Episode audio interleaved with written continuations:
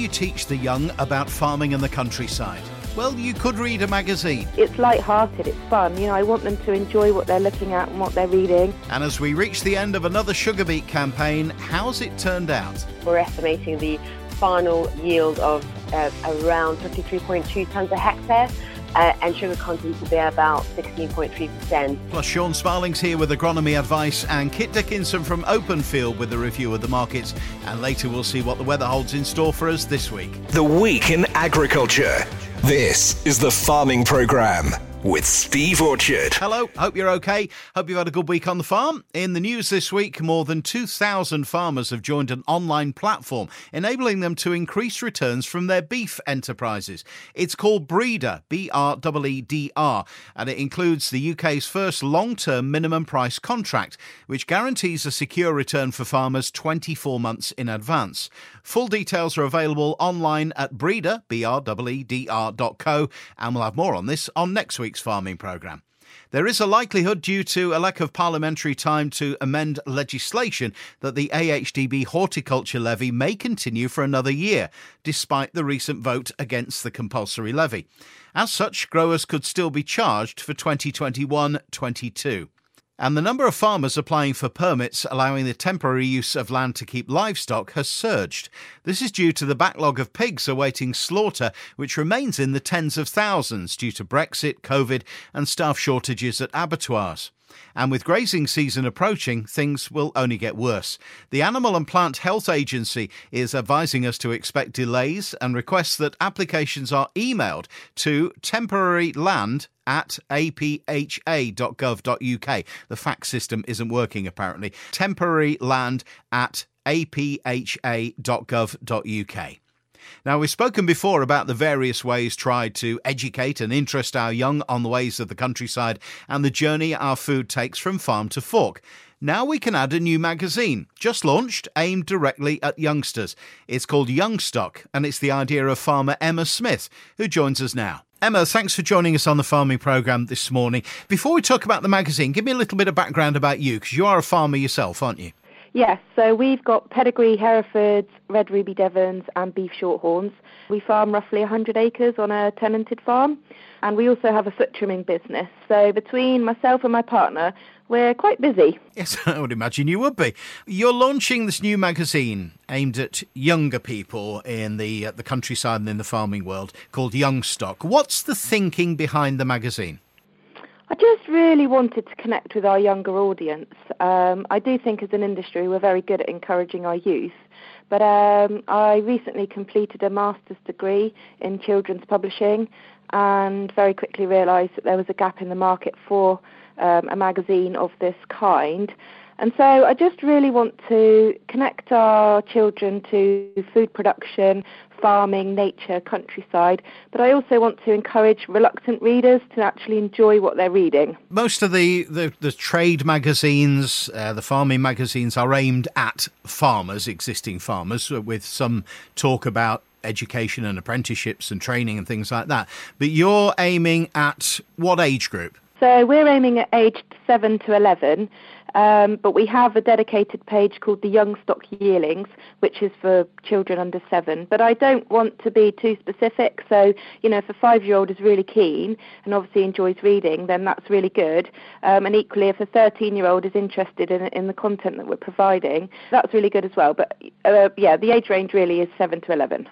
What about the parents? Are they figuring in this? Well, I've been very overwhelmed with the response that I've had. And one message from um, a 40 year old lady said that she took the magazine to the bath and read it from cover to cover and she thoroughly enjoyed it. So without the parents, you know, uh, it wouldn't happen really. And we, we have set tasks for the children to do and we have a, a recipe each month for the children to follow. And obviously they can't do that without their parents or guardians' help. So it's very much, you know, a parent and uh, adult and child combination really.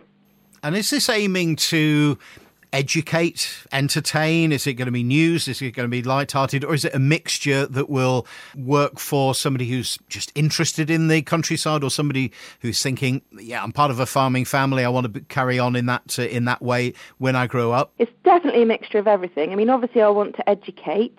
Um, I want to promote British farming. I want to support our British producers, um, but also it's light-hearted. It's fun. You know, I want them to enjoy what they're looking at and what they're reading. You know, we've got little challenges in there, quizzes and things, um, and obviously the, the target is for farming children. But if we can reach a wider audience, and you know, we have a, a, career section each month to focus on some of the jobs that are available within the industry. So it will be a mixture of everything. That hopefully they'll be able to find something within the magazine that they enjoy. And the magazine is available now. Yes. It is, yes, it's available now. Um, if you go to www.theyoungstock.com, that's our website, and then um, all the ordering details and all the relevant information on there. If you just want to go and be nosy, everything is on the website. And is this a, a, a printed magazine or is it an online uh, version? No, it's definitely printed, and the envelopes are addressed to the children. Um, I feel very passionate about the print copies and um, that's not to say that maybe in the future we'll do um, digital online activities, but I feel very passionate about the children receiving a print copy in the post. Mm, quite a novelty these days, really, and everything seems to be going the other way. I know, which is why I really want them to have, you know, you cannot for me personally, I'm a book reader and not a Kindle person, so I really want them to feel and touch and smell, and I want them to keep the articles that interest them. I want to keep the recipes that they want enjoy cooking. So if it's in a print format, then hopefully that will encourage them to to keep reading. Excellent. Well, it's great news. Emma Smith, uh, Young Stock Magazine, I wish you all the best for the future. Hope it's a great success. Just give me that website one more time. So it's www.theyoungstock.com. Emma Smith, thanks for joining us on the farming programme this morning. Thank you for having me. Sean Sparling's here now with some timely agronomy advice as usual. Morning, Sean. Not a bad idea, that magazine. Yes, morning, Steve. It's a great idea, isn't it? I think we all need to get the young people out there to understand, appreciate, and get interested in where their food comes from, how it's produced, why we produce it that way, the different jobs in farming, and how food is so vital to us, not just as a food source, but also for the UK economy, and why food produced here in the UK is the best in the world. And in a similar vein, my good friend Joe Stanley, who's a mixed arable and beef farmer from down Loughborough way, he's just had his first book published. It's called Farm to Fork. It'll be a cracking read, and it's about the reality of life on a UK farm and how our food gets from our farms to our forks. So I really don't think that we can overstate the importance of all of us really engaging with all age groups, not just children, in order to talk about food production and modern farming and talk about it openly. And uh, I'm always available. If anybody wants to give me a shout, you know, I've missed my after dinner speaking and speaking to various groups about food production and farming over the last 12 months thanks to COVID. So even though the diary is now starting to fill up again, give me a shout if you think we can do something together, and I will be more than happy if I can. So, funny old week of weather again. Frost when we didn't expect them, rain that wasn't forecast, miserable, cold, dull, wet, but that's enough about Wardy another week down and a bit more drilling is in the book. Remember, if you're drilling peas, you can't drill them until after the 1st of April if they've been dressed with Wakil for downy mildew. That is a statutory label stipulation with Wakil, but it's plenty cold enough for peas anyway out there, really. Soil's barely over 6.5 unless you're on the real sandy stuff. Um, and just like spring oats, peas do far better when they go into warm soils, and when they go in, they get up and they grow away. And also, don't procrastinate on the preems in peas and beans. If it's good enough to drill, it's good enough to spray. So drill it, roll it, spray it all within two or three days if you possibly can. Just make sure the peas and beans are deep enough and well covered and just watch it if there's a forecast of heavy rain, particularly if you've got clomazone in there because you will bleach them, although it is a transient effect. But it is very important to get that pre-em onto peas and beans because we have so few post-em options for herbicides and weed control in peas and beans. As far as I know, I've got no sugar beet in the ground as yet. I hadn't at close of play on Friday anyway. The damp days, complicated seed bed conditions are pretty much responsible for that. Um, getting the beet in well is far more important than ever getting it in early. Plenty of time yet. Put it in well at the end of the month and it'll do far better for you because it's only middle of March anyway, after all, at the moment. Preems on sugar beet also very important, especially if you've got issues with black grass or difficult to control broadleaf weeds like knotgrass or ivy leaf speedwell, for example. And spring cereals still being drilled across the county. That will continue for a couple of weeks yet as we pick off those poorer fields. And remember that the only full rate blackgrass material we have available to us in spring wheat and spring barley is Avadex XL, Avadex granules. So a fine, even, firm seed bed is very important to make sure you get the coverage for that. Get the seed 40 mil deep and well covered as well, and don't put it on on a windy day because uh, you'll get some very disappointing results if you do. Oilseed rape looking better by the day in the main out there. The bud's starting to rise clear in the more forward stuff. Stem extension well underway in the rest. So if the buds are rising, you're too late for things like uh, clopyralid and picloram type products. Um, light leaf spot levels fairly static, but monitor that and don't assume anything. You know, it's Still cool enough for the light leaf spot to be slow if it is out there in your field, but a few warm days would change that. So know thine enemy, stick a few leaves in a polythene bag with a bit of damp kitchen roll, pop it in a warm place, and I'm not going to say in the airing cupboard because some young chap said to me, What's an airing cupboard? So if that young chap would like to ring me and ask me for another warm place for him to pop it, just ring me off air and I will illuminate you. Um, so, wheat T zeros then, that's the topic of the week, I suppose, at the moment. Remember, grow stage stage 30 is a very important growth stage for you to identify for several reasons. So it's important you know how to identify it. For example, you can't put most tebuconazole containing products on before growth stage 30. You can't put more than 1.3 litres of chlormequat chloride on before growth stage 30. So leaf 4 is emerging when that crop is at growth stage 30 and it used to be a very, very important protectant strategized crucial fungicide timing when we had chlorthalonil um, because that's what we were trying to protect with the T0 fungicide. But it is a different game now that we've lost chlorthalonil. Yellow rust has become the main focus of our actions, really, because that insurance quality protection of leaf 4 that's no longer the case really out there. Um, so also worth remembering as well, early drill crops of winter wheat are likely to have far higher disease levels or more pressure from disease than the later drilled crops. And crops drilled after the early part of November might have leaf 3 emerging at growth stage 30 instead of leaf 4 because of the way they grow when they're sown that bit later. And remember as well, if you're choosing fungicides, a must never be used alone under the FRAC guidelines. So if you're putting a strob on like azoxystrobin or as your T0, it has to be mixed and accompanied by a triazole such as tebuconazole. So knowing that growth stage 30 is vital and how to assess it. Growth stage 30 is when the distance from the top of the basal node to the tip of the ear is one centimetre. And if you assess that on the lead tiller, most of the field will be at growth stage 30. But you have to cut the plant open to find that out. Driving past the field and assuming it looks like growth stage 30 or looking at the calendar date and thinking, well, this is when we did it last year, that's not a good idea. Go too early with a, a high dose of plant growth regulator alone, and you can cause serious issues for the rest of the season and to the final yield. So, know your varieties, know which are the most at risk from rust, know which are good standards, look at your drilling dates, assess them in the field, and if there's a rust out there in the field and your varieties are rusty varieties, then the T0 will be a crucial fungicide. But if you've got good varieties which are better scores on rust, if they're later drilled, then, you know, that may be unnecessary to go and put a T0 on those crops. But you will only know that if you look at those varietal scores, if you get out and walk the fields, and if you get out there and cut them open. So another week down, let's see what the next seven days bring. Many thanks as ever, Sean. Sean Sparling, Sparling Agronomy Services. Back same time next week. The gates finally closed for this campaign at British Sugar's Newark factory on Thursday. To say it's not been the best is a huge understatement.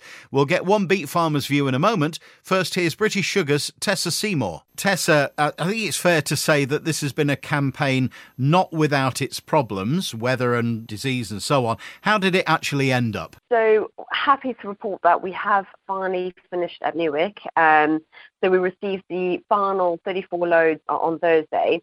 We closed a few weeks later than we initially planned, but with with the wet weather, it's been difficult for harvesters to get onto fields, uh, and harvesting beets uh, in really bad conditions can cause more damage to the fields. So by extending our campaign, it's allowed some fields to dry up a bit before harvesting. We're estimating the final um, yield of uh, around 53.2 tonnes a hectare uh, and sugar content to be about 16.3%. But we'll confirm that um, once we had all the final figures in for okay. Newark. So the, that sugar content, 16%, that's low, isn't it?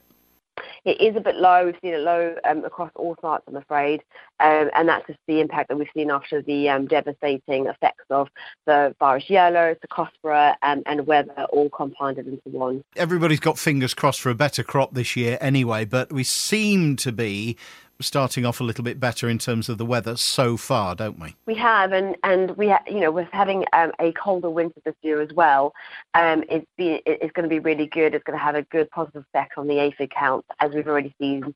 Um, so overall, we are expecting much better um, growing crop for this coming season. Okay, thanks, Tessa. Tessa Seymour from British Sugar. Thanks for joining us on the farming programme again. Thanks so much. Take care. Andrew Ward Farms Sugar Beet at Leadenham. Andrew, good morning. You're less than happy, not just with the crop, but with British Sugar themselves, aren't you? Yeah, morning, Steve. It, the, the problem we've got with all this is that the sugar beet crop is a massively risky crop for us to grow. We've got changing weather patterns, but the problem we've got is that British Sugar aren't compensating or paying us enough for the risk of growing the crop. The risk is all with us, the farmer, not with British Sugar. And this is where most of the problem lies. In 1996, we were paid £37.72 for one tonne of sugar beet.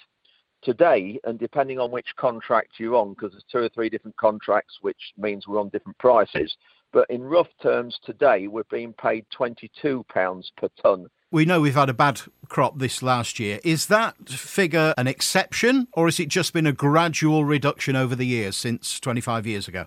You are right, Steve. It, it, it is an exception, but you are also right. It has been a gradual reduction. I know some of the, some people that use sugar in, in food processing. When they buy raw sugar, their price goes up year on year yet the price we are paid from British Sugar seems to be going down year on year. And, and that is where, where the issue lies. Now, the cost of growing the crop, Steve, is also really interesting because when you look at the seed chemicals and fertilizers, application costs over the sprayer, um, harvesting and establishing the crop, and all those things, and overheads of the, of the farm, it's costing us over £1,500 for one hectare of sugar beet. Okay, so costs have gone up and prices that you get from British Sugar have gone down. Interestingly, the price on the supermarket shelf, got my calculator out earlier on today, going back 25 years, it was showing an average price, this is the Office of National Statistics, of 76 pence for a kilo of sugar. Today's average, 71 pence. So it's gone down a bit, but when you adjust it for inflation, it's actually only fractionally over half what it would have been 25 years ago. So it, it makes some interesting reading. So is the, is all this being driven by supermarket prices? Uh, you, you are right. It is the supermarket, but I think it's the same in whatever is produced. We're at the start of the, of the food chain, and then the markup seems to be in the middle and, and at the end. And, and the world market price, I think, of sugar in, in the 96 was about 700 pounds a tonne. And I think now it's about 440. So your figures actually correlate to that. Yeah. Now, an awful lot of people I'm seeing, and I think you've kind of had this mindset as well, saying to themselves, is it really worth it? You know, I could get an awful lot better return from my land for a different kind of crop. Is that the way things are going? Well, it, it is, because to flip this coin completely over, to go into countryside stewardship and put in winter bird food or something for the environment, we can get paid £650 a hectare every year for a five year scheme. Now, in those years, yes, you have got some costs of establishing it, but not a lot. And that is the other side of the coin. We've got other crops we can grow as well that are, that are, are, are profitable, but the biggest thing is cost of production. My cost of production this year was just under £29 a tonne to grow a crop of beet, and we're getting £22 a tonne back. Looking ahead to the next crop, uh, we're not going to have the derogation for neonics because they're saying it doesn't require it. Are we looking, therefore, do you think? I know this bit of crystal ball gazing. Do you think we're looking at a better situation at the end of the next crop? I think we are at the moment. We had the derogation for the neonic seed treatment um, it was there, but the weather dictated we, we, we it won't um, happen because of the trigger, because of the cold uh, weather we've had in, in January. Um, it means that the aphids that carry the virus uh, at the experimental station where they're doing all the monitoring, they're saying that the aphids aren't going to come into the crop until until uh, late May or June. Um, which is going to be a lot better. And they say that there's going to be five times less the aphids around or the virus carrying aphids, which again is is, uh, is hugely beneficial to us. But we shall just have to wait and see. But the biggest thing as well is, is the unpredictability of the of the weather, and it's mm-hmm. this that British Sugar need to work with us and, and try and come to a solution and try and help us. All right, Andrew. Once again, thanks ever so much. Thanks, Dave. Fingers crossed for a happier conversation in a year's time. To the markets now. How have they performed over the last week? To tell us, Kit Dickinson from Openfield. Good morning, Kit. Good morning, Steve. Prices are declining with markets assuming an end of season mindset, which is premature given the potential for tight stocks in the EU and UK, and one third of the season still to go. Better rains in the US plains following a prolonged dry spell, rain in Argentina, which is probably too late to preserve much of the damage, and a drier pattern in Brazil, which should allow their second maize crop to be drilled, albeit two weeks too late and past the optimum date, into the hottest time of year for pollination. These were all cited as negative factors, as better weather in Europe and the Black Sea, which had analysts talking up crop prospects, which is also dangerous at this early stage. Another negative factor was the rumour that Russian export taxes would be removed, which appears to have been scotched by the Russian Exporters Association, who opined that the Russian government's primary objective was to pressure domestic prices and that it was possible that the tax would stay in place until after the elections and maybe until the end of the calendar year. This makes it virtually impossible to make decisions about making forward sales without knowing what the tax will be in a period when the Black Sea traditionally dominate the world export market. China made their return this week with the USDA announcing purchases of 2.3 million metric tons for 2020 21 shipment under their daily reporting system, with rumours of more to come. This will give the USDA something to chew over when they produce their next monthly report. They declared the US maize sales to China stand at 21 million with an additional 6 million to an unknown category, some of which could also be China. USDA total Chinese imports are currently forecast at 21 million metric tons, which is clearly too low, given the Chinese have reportedly bought at least 6 to 7 million from other origins. It would also require an increase in US maize exports, which not only tightens the old crop stocks, but leaves no room for any new crop acreage or weather issues. Talk of a resurgence of swine flu in China has also weighed on sentiment, although comments appear to be notionally rather than statistical, and the fact that this week's purchases are for April and May shipment does not point to a sharp drop in demand. Surely, if they were building stocks, they would buy new crop at a discount. So, moving on to barley this week. Mixed weather paused spring plantings across the UK as the French plantings draw to a close and the Danes make a slow start. As rain stopped progress in its tracks last week, a dry few days have seen some parts make another start as conditions allow. Feeling is at least 50% in England is drilled, which now could be around the 90 to 100% mark after a good week or 10 days of drilling. Old crop markets remain subdued with a lot of talk about the move to reopening pub gardens from the 12th of April. For now, forecasts for consumers suggest that this is factored in currently, so unlikely to dramatically change the course for the remainder of the old crop season. Oilseed rape, a volatile week which has seen values trade in a £14 range at the time of writing. Week on week comparisons see no change in the UK values. However, the market had traded higher earlier in the week before the weaker veg oil and crude oil markets, along with more favourable weather, filtered back through to the values. More favourable weather in South America has also been touted as a reason that markets took a retreat from the recent highs, although there remains some disagreement as to whether this will be beneficial in the production positive or just slow down the deterioration of the production numbers. Closer to home, the UK domestic markets continue to see some buyer interest, with small volumes continuing to trade for the deferred position. However, physical availability of seed remains the challenge. Latest import data reflects 436,000 tonnes of arrival to the end of January into the UK, which is a significant volume which is still required to keep the supply and demand. Moving forward to prices this week, wheat for March is 195 to 197, May 200 to 202. Moving forward to new crop August off the combine 158 to 160, and November 163 to 165. Milling wheat premiums are in short supply, so please speak to your Openfield farm business manager. Feed barley for March 153 to 155, May 157 to 159, moving forward to August new crop 137 to 139, and November 143 to 145. Malting barley premiums are currently £12 for a 185 on old crop. Oilseed rape March 425 to 430, May 430 to 435. New crop July August off the combine 355 to 360 and November 365 to 370. Thanks, Kit. The Farming Programme. Five day forecast.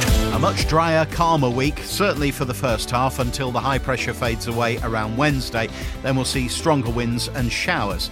Dry today with a light northerly and highs of 10 Celsius down to 3 overnight. Monday sees the breeze stay in single figures, mostly from the west and mostly dry with some sunny spells, highs of around 12 degrees. The wind backs slightly to southwesterly on Tuesday, picking up to around 15 miles per hour in the afternoon. Cloudy but staying mostly dry with highs around 10 Celsius. Light rain and light winds, not getting into double figures on Wednesday. Cloudy all day with a daytime high of 12 degrees.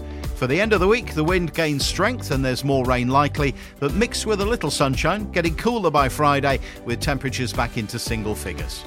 Right, that's it for this week's farming programme. If you'd like to get in touch, you can tweet at Farming Show or email farming at lincsfm.co.uk.